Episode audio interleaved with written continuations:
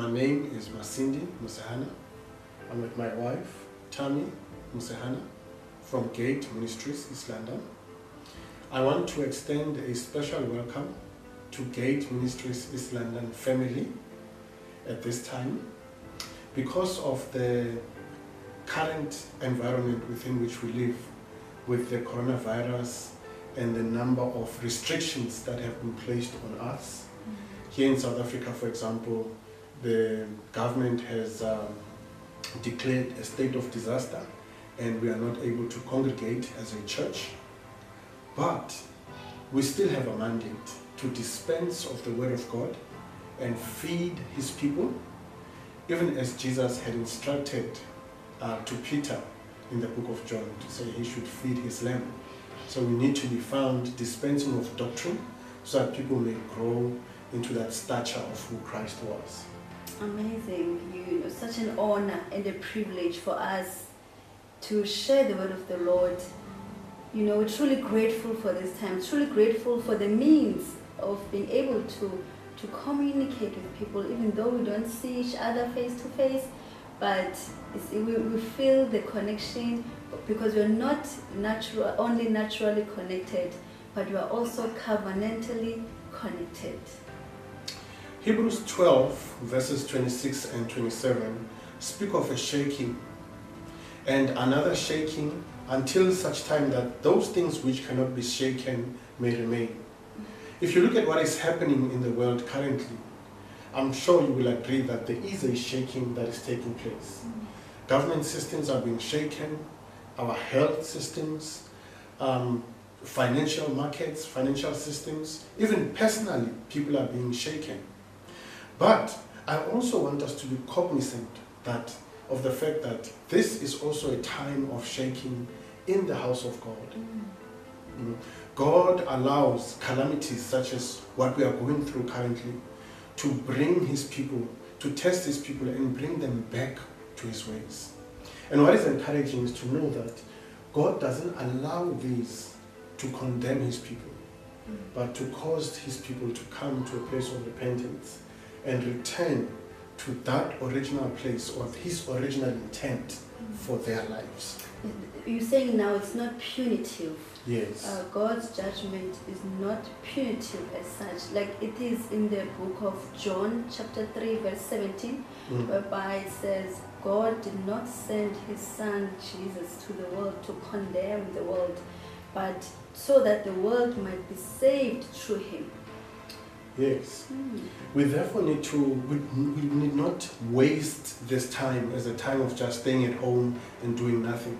This is a time for us to introspect, you know, um, to allow our minds, our thinking, our ideologies, everything concerning us to be tested and everything that is not of God to be removed until we are made, our lives are made of that only which God want, wants to be in our lives.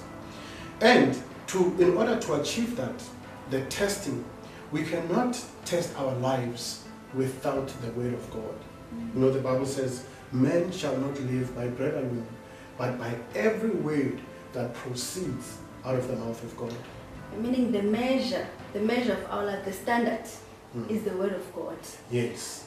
I, I would agree with that because um, the grass withers, you know, everything comes to an end but the word of God. So we cannot make base our ideologies, our way of thinking, our way of doing things from things that are temporal of this world, Yeah. of this world, but rather base our ideologies and our understanding, our reference on the word of God. Yeah, because it is eternal. You know, heaven and earth, earth will pass away, but the word of God will remain. The word of God was there in the beginning, you know. Therefore, whatever we build must be built in compliance with word his word and the heavenly standards. I'm actually thinking of, of Noah and how when God was ready to restart, he would use a righteous man like Noah. And he didn't just use him, he gave him specifics, he gave him instructions on how to build during that time so that he may be sustained during the flood. Um, Genesis 6 22 tells us that Noah did so according to all God had commanded him. We have been given a pattern. We have been given the Word of God for us not to go through this life, you know, uh, in any way and anyhow.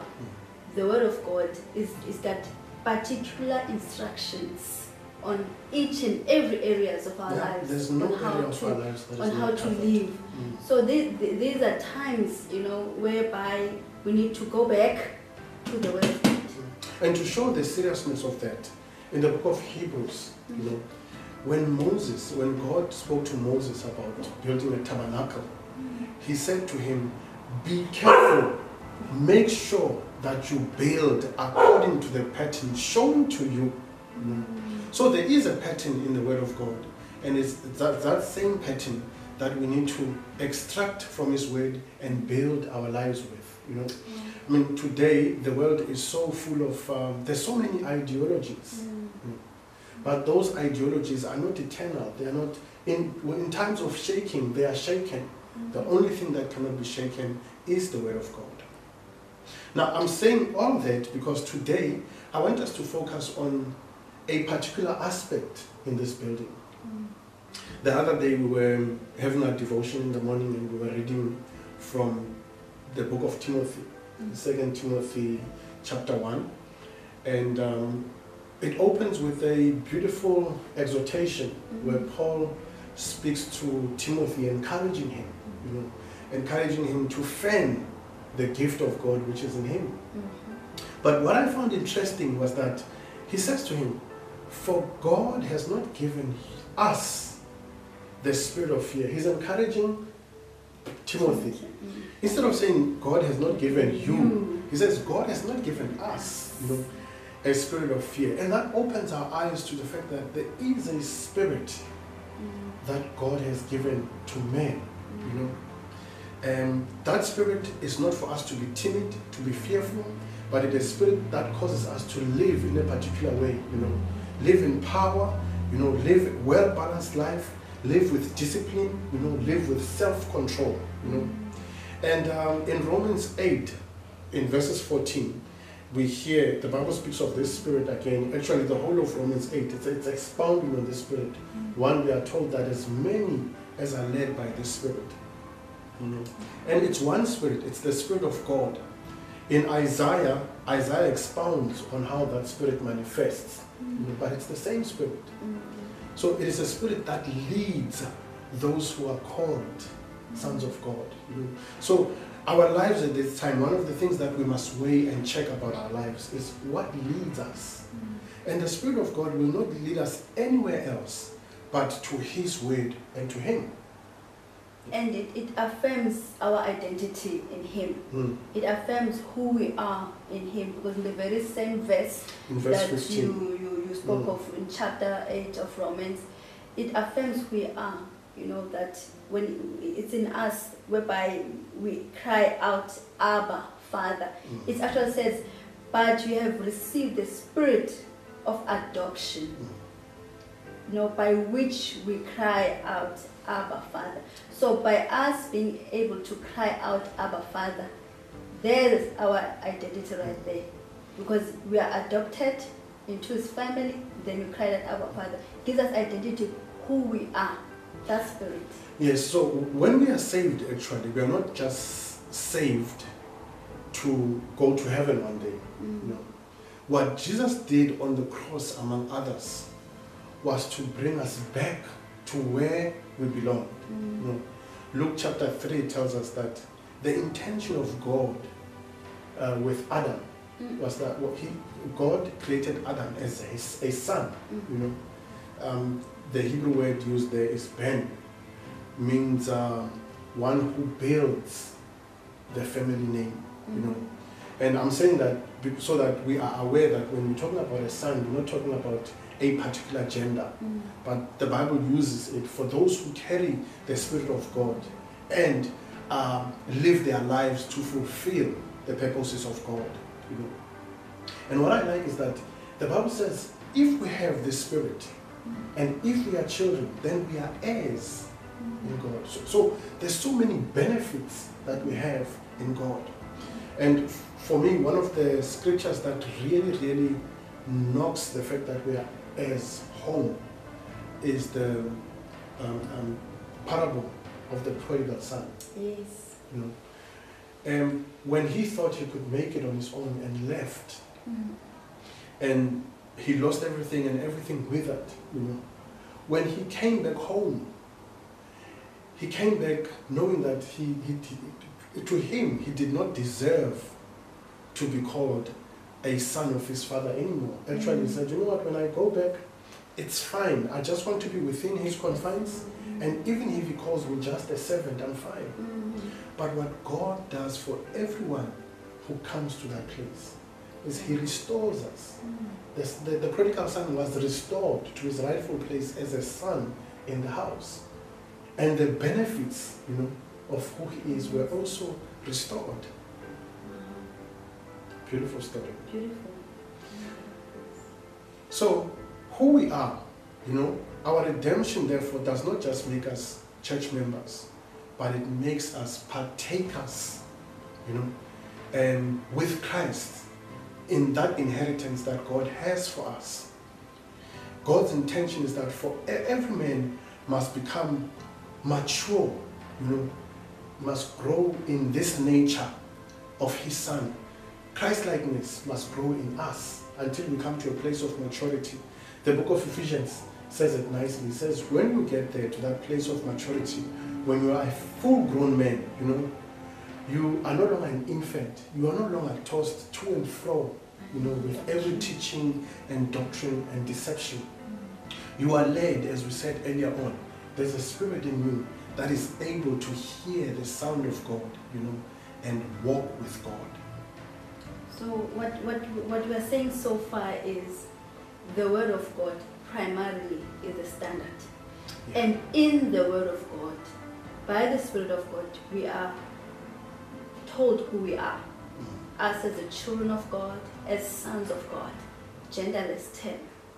So now, as those kind of people, you are now alluding to the benefits that Yes. we as sons of God, you know, have in Him.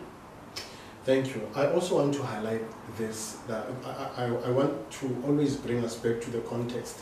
We said it's important to introspect at this time mm. and reform and bring our lives to where they rightfully should be. Mm. It's because one of the ways we are going to overcome during this time is not looking outward for a solution.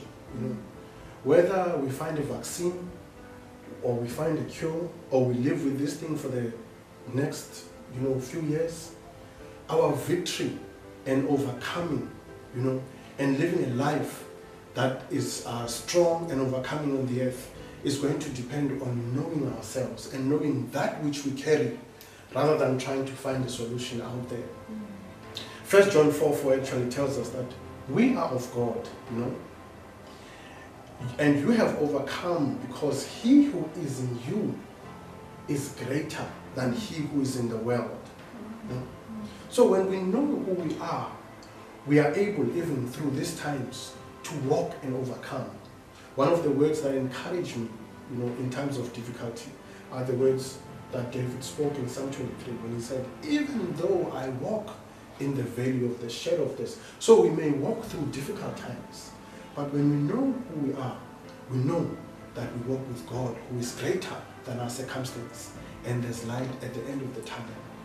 Meaning, uh, Da- Da- David, the way he was saying it there, it was not about him trying to chase darkness away Mm. or trying to chase difficult times away Mm. or the COVID 19 away. Because he said, even though I walk during that time, Mm. I will fear no evil. So for us at this time, it's very important not to focus of, on saying, I, I come against the economic crisis or I come against the virus. It's not about the virus, it's about us.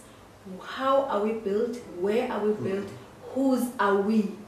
That's what we mean when we talk about reset, reordering our mindset, the way of thinking. Just exactly like David. David was not like, I'm looking forward to, light. He said, Even though I walk through the veil, veil of darkness, I shall fear no evil. Yeah, just as I, as I close that subject, as we come to a conclusion today, I want to encourage us with these words from 1 John chapter 5, verse 4. It says, Everything that is born of God overcomes the world. You know, And the world here does not just speak about the physical environment, mm-hmm. but it speaks of overcoming the systems. It speaks of when shaking comes, mm-hmm. what is inside of you. You find that you have something in you that is that cannot be shaken, mm-hmm. something that withstands the test of time. you know. That is how we should position ourselves on the earth, so that as we build during this time, we don't build things that crumble, you know, economically and otherwise. Wow, you know that your help comes from Him, you know and that no matter what you go through, you can overcome. But I want to leave this thought with, with us that we are going to now tackle in the next um, uh, what you call sessions. That the quintessential feature of living life as a son of God is that you have no opinion of your own. You Mm. know, you, you, you do not build according to your words, according to your knowledge or knowledge that you borrow from the systems of the world. Mm. You build your life, you build your patterns according to His word. You know? It's like you become nothing Yes. and He becomes everything to you. Uh, my pastor always challenges us this way. He says, we need to come to a place where we do not have a perspective Yeah. except a biblical perspective. So everything that we are and everything that we do needs to be tested through the His word, word. of doctrine. you Mm. know. It is challenging, but I'll tell you, when you see those systems being built in your life, it's so rewarding. Mm. So this season is a season of introspection, and I want to say to you, perhaps the things that we are saying, you could be saying, "Well, I've been a Christian, but um, I've never seen myself as a son." know. Mm. Or some some person may be saying, "Well, I'm hearing these things for the first time. Mm. No, I didn't even know that God looks at us as part of His family." Mm. And it's not men, it's not us who will convict you, Yeah. but it is Him through His Spirit who is able to convert us, you know, to convict us and cause us to come to a place where we rightly stand in Him. At this point, I think I I would just like to pray with you and encourage you to go through the Word, go through the Scriptures, allow this to be built in you so that you know who you are during these trou- troubled times. Can I, before you you pray, can I just read this last scripture as you're going to pray from John 3:16 that says, "For God so loved the world that He gave His one and only Son, that whoever believes in Him shall not perish but have eternal life." And everything that we are saying now, we are moving from an, a point of view of love, you know, us loving the Word of God and God loving us through His Word by sending His Son Jesus, who was in the beginning with Him, who came as a, as a Word of God, Him Himself. Oh, thank you. Let's pray. Lord, we thank you for who you are. Thank you for what you are building in us. Lord, we thank you that as we walk with you, as we let go of our own opinions, as we let go of our own ideologies, Father, you are able to, to fill us with a spirit that Jesus spoke of, that causes life to flow within us, our Father. I pray that um, everyone listening, Father, that today you may revive your spirit in us. That spirit that affirms the fact that we've been adopted. That, Lord, we are not orphans, we are not far away from you. That you have reconciled us to you and you see us as sons, my Father. And your desire is that we grow to be exact representations of who you are, even as Christ was, my Father. We bless you this day and we pray that you strengthen your people in every area of their lives, oh God, even as we go through these trying times, that they may find themselves, our Father, standing in that sure word of prophecy, that even as we go through this valley of the shadow of death, that Lord, we need not fear anything, for you are with us. You take care of your own. In Jesus' mighty name we pray. Amen.